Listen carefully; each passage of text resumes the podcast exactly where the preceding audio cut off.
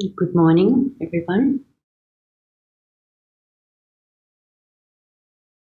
I thought I would speak just a little bit about Zazen today, our meditation practice. And how, even after practicing for a long time, we can sometimes wonder is this a good use of my time to just sit? Then I think we reflect on how all the activities that we do, all the rearranging of objects, all the conversations, all the movement, all of that is uh, determined by our mind. Our mind sits behind all of that activity. And so to look after the mind is to look after all the activity. So we, in fact, uh, are more effective in what we do during the day when we spend time learning about our mind and settling our mind.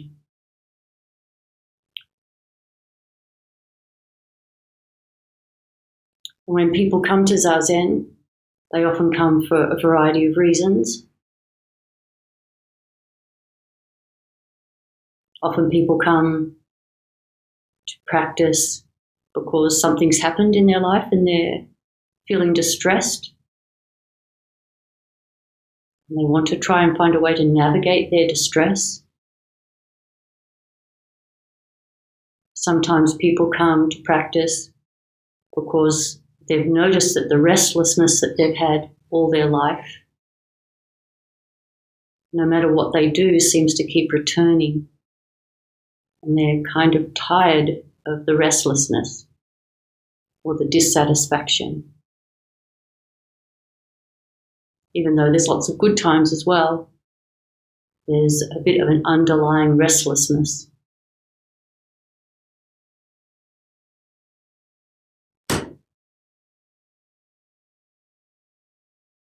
Sometimes people come to practice because they've heard about enlightenment and they want to experience enlightenment. They want to experience some kind of realization that they have heard leads to a deep mental peace and sense of well being.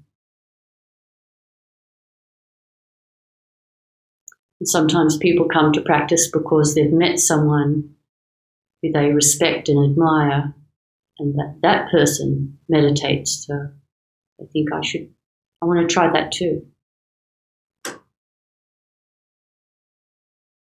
And sometimes people come to practice because they, they want to understand the Buddhist teachings and they want to understand why the world is the way it is, or understand who they are, or why they are here. And all of these reasons, uh, I think, can be, I think they're all good reasons. They're all fine, fine reasons for coming to practice.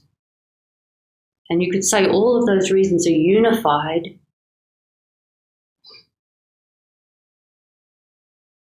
by describing all of those reasons as Buddha nature or our true nature expressing itself. Our true nature moves towards wholesomeness. So people come to practice because they can't help it. Their true nature is expressing itself. As it is for everyone, even when it looks like it isn't. People are always moving towards what they think is wholesome, it just often isn't. People are moving towards wanting to be at ease. So that's what brings us to practice. But when we do zazen, zazen is is a one part of zazen is actually to let go of all those reasons. So we have all of those reasons. We have those aspirations. We have that desire to wake up, let's say. We have that desire. But when we sit in zazen, we can just Forget about all those reasons in Zazen itself. They're there, but in Zazen, we just do whatever our Zazen practice is. Following the breath,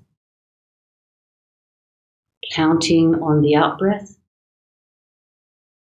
listening to sounds, noticing thoughts going past like clouds in the sky, letting them just pass across the sky. We may have a koan that we're working with. So we bring the koan to mind, then we let it be and just sit. Letting the koan work on us rather than us working on it. Or we may have a particular meditation practice that we've been given by a teacher. So we bring ourselves back to that meditation practice. Our mind drifts, we bring it back to whatever that practice is that we've been given by our teacher.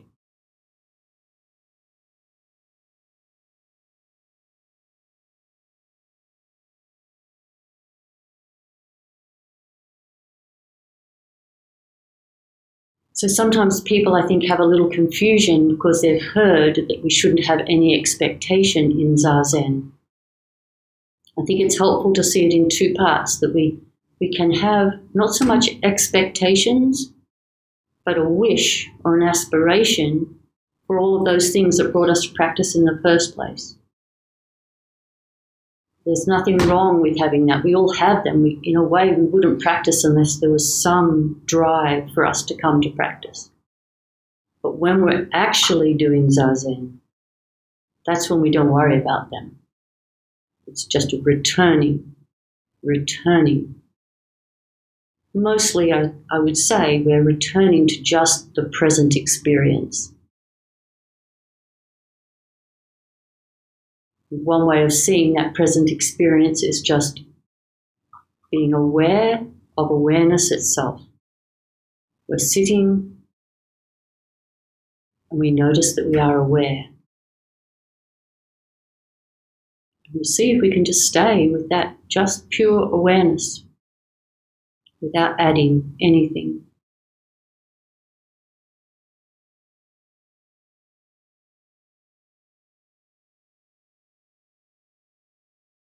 Dogen describes it as sitting without expectation, sitting without expecting a reward. Because if we do sit with an expectation of some particular reward, we'll, we will feel some disappointment because uh, although the rewards are there, they come when they're ready to come. They don't come when you want them to come. Can't make them come. Certainly the rewards are there, but we have to not want them while we're doing zazen. We can simply notice those, call them rewards if you like. We, we can notice those rewards after, after the fact. Notice that over the years that we're more settled, and feel more at home wherever we are, less disturbed by things, have less negative feelings or thoughts about others or about ourselves. So the fruits of practice are there, but in Zazen we just don't worry about them. So when we sit with that no gaining idea, that pure sitting shikantaza, it's just sitting, that is at the heart of the Soto school of Zen. And Sawaki Kodo Roshi described it, just used this phrase, Zazen is good for nothing, which I think can be a little confusing to people. Zazen is good for nothing is the right attitude to take in Zazen. Forget about all the reasons just return to the breath. Just return to now. Over and over and over. Never gets boring. I've found it never to get boring. It's always interesting.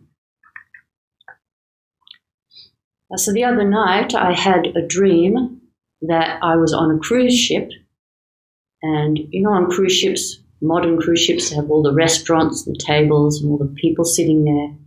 And someone asked if I would give a talk on any topic. So I stood up and gave a talk about Zazen. That's all the dream was, very short dream. But I reflected on when I woke that it was a cruise ship. And often in dreams, I think it's not the content of the dream, sometimes it's key words in the dream. And so I really thought about this word cruise. I dreamt I was on a cruise ship. And to cruise is to kind of move about without any destination in mind. and often has a sense of relaxed pleasure to cruise, sort of cruising on a boat.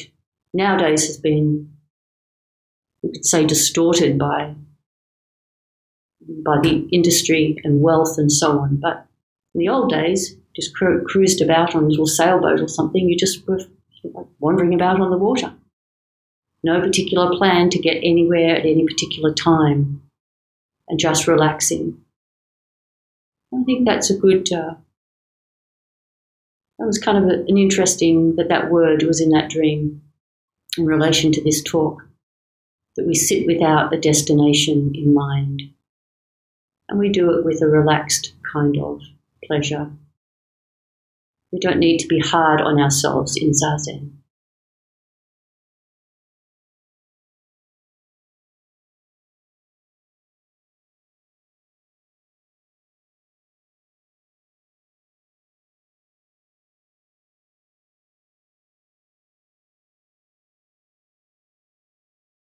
So, so often we hear about Zazen, about returning. The reason I think we talk about returning is that the mind drifts off to thinking. We don't even notice that it's doing it, it's thinking about all the things our mind thinks about. It's the nature of mind to think. We notice that it's thinking and we return to just what's in front of us over and over and over. That's how we practice.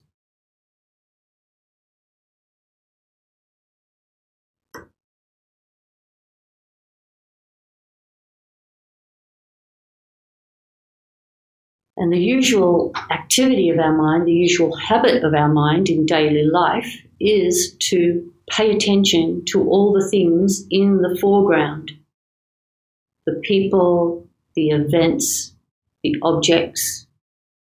We normally pay attention to everything that's in the foreground.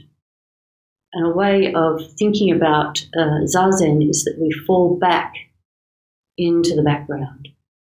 We step back from the activity into the background. And there's a, there's a lot of different metaphors for this, this background. Uh, probably the most well known is this image of the ocean. And in the foreground is the waves, on the surface is the waves, the activity, which is what we normally give our attention to. But in Zazen, we can fall back, or in this metaphor, fall down into the body of water, into the ocean, and experience the stillness of that vast ocean. The activity is there on the surface, and we drop back into the vast ocean. And doing that over and over and over, we start to see the relationship between all of that activity on the surface and the ocean itself. We, we see that that activity rises up from the ocean. So that's one way that we can imagine zazen if we're when we sit and we're starting to think about things going across our, our mind, can drop back into the ocean. Feel the stillness of the great vast body of water. Another image is of a still lake. A still lake, lake, the water reflects the sky, the moon at night, and the clouds and any trees that are leaning over the water. It reflects any person who looks over it and into it. But the surface of the water itself isn't disturbed by anything that's reflected on it. So in our zazen, we can be like the surface of the, the surface of a clear lake, allowing everything that, that's reflected on it to reflect on it, not have it uh, just be disturbing in any way.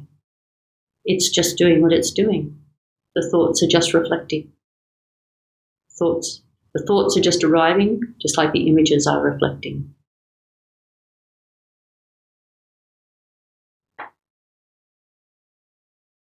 And I'm noticing just talking about this that I'm aware of my breathing because it's our breath that makes it possible for us to slow down in this particular sort of way. Our breath slows down and then our mind slows down.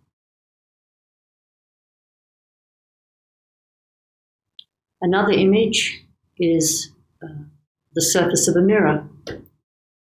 The, the, the mirror allows everything. It doesn't reject anything that's reflected on it. Anything can reflect on the mirror, and the mirror remains the same. The mirror is not stained or damaged or cracked, no matter what is reflected on it. Even the most terrible, terrible thing that, the, that is reflected onto the surface of the mirror doesn't affect the mirror itself. So our mind can we can cultivate a mind that's like a mirror.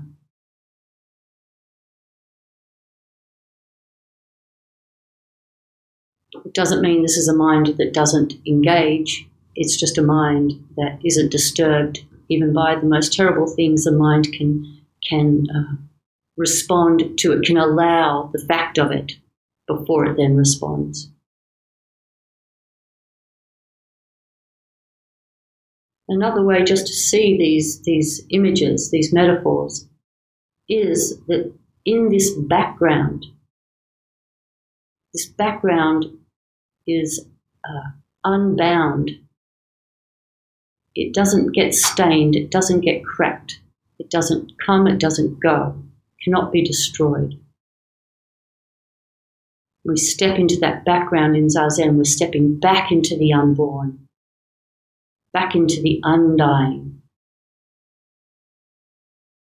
from which everything emerges. In a way, you could say this is the reliable ground of our true nature that we could touch in Zazen each day. And I think this is one of the reasons people report that they find Zazen so nourishing of course, we live in a world of transient things. Things come and things go, things break. Things are lost. But when we drop back into this ground of true nature, we drop back. We get to experience that each day. It's a deep kind of security. There is a security. The Buddha taught there is a deep security that we can rely on. It's this uh, groundless ground, this unborn ground, which we call various things. I like to call it Buddha nature. I think that uh, has a joyful, uplifting quality to it to call it Buddha nature.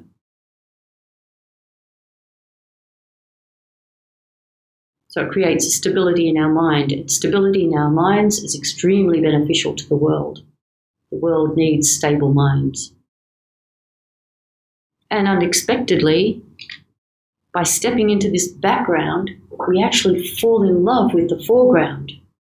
It's kind of unexpected that by sitting back into the background, we develop a new appreciation for all the activity in the foreground. We can love the activity in the foreground.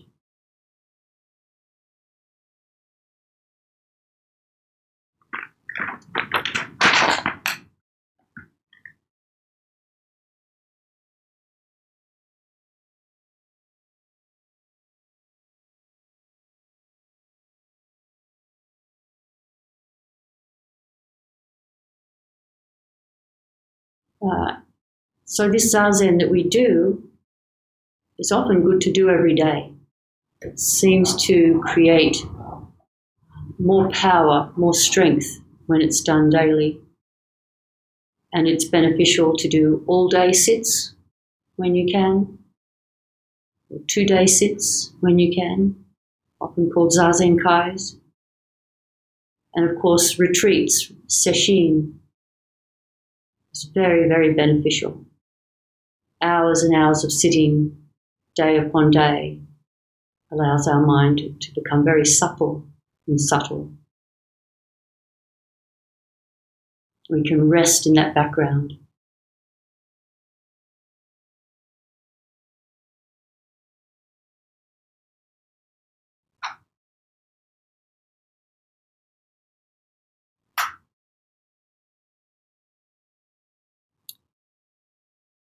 Well, I think that might be enough. Talking just about Zazen.